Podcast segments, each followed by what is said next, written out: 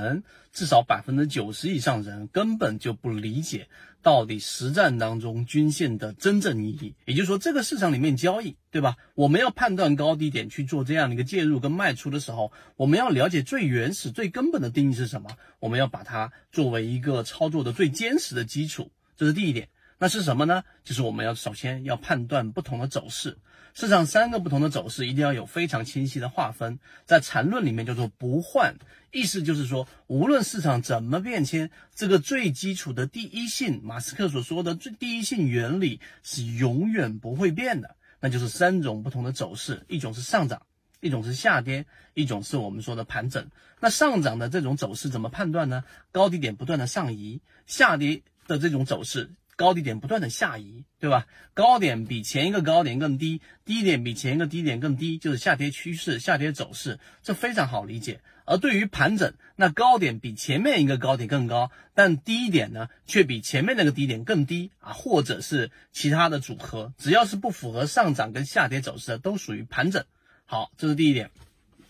最基础的原理你明白了，那你知道啊，上涨、下跌、盘整。那么第二个就是我们考虑到的均线。那这个时候呢，得引入到我们刚才所说的，怎么样去判断低点跟高点，这是交易当中最难的问题。那很多人停在这里面就不往下讨论了，所以就没有实战意义。我们圈子不一样，给大家继续往下深挖。那高低点怎么判断呢？我们得出第二条的这一个操作核心，就如果一个这个标的它的股价短期的上涨，啊上涨走势也好，它这个上涨走势如果没有办法突破短期均势。均线短期的这个均线都没办法突破，那么意味着这个上涨的所谓高点没有意义，也就这个高点连短期均线都没办法突破，它是没有意义的。同样的，当一个标的啊，它的低点高点在这个我们说的短期均线之下，它所产生的这一种操作的空间是很小，是没有意义的。所以它必然是要有一个突破啊，在我们所说的短期也好、中期也好的均线之上，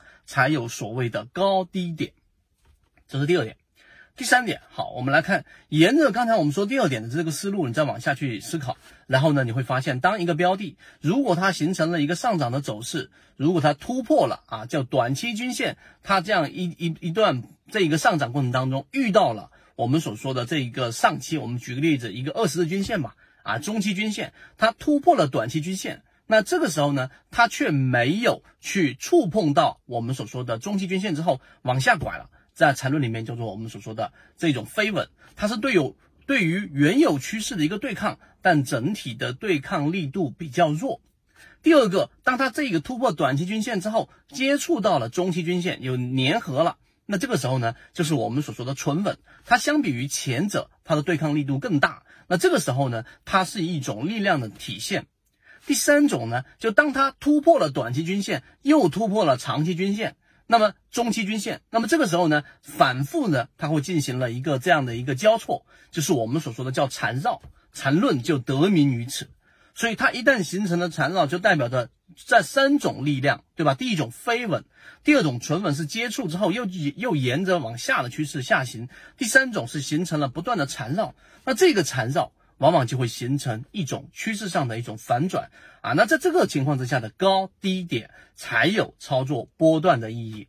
是不是有一点点和原有的这种模糊的对于均线的操作系统的金叉死叉这种概念不一样的清晰定义？那当然我们在圈子当中有完整的这个内容给大家去交付了。刚才我们所说，在纯稳、失稳，在缠论系统当中的稳。实战意义的不同的转折点上的一个操作，在我们的航线当中已经交付给大家。今天只是作为我们又回头给大家去做的一个引子，让大家重新思考到底均线系统、到底高低点、到底走势，在缠论系统里面实战当中我们的操作基础是什么？希望对大家来说有所收获。好，今天讲不多，和你一起终身进化。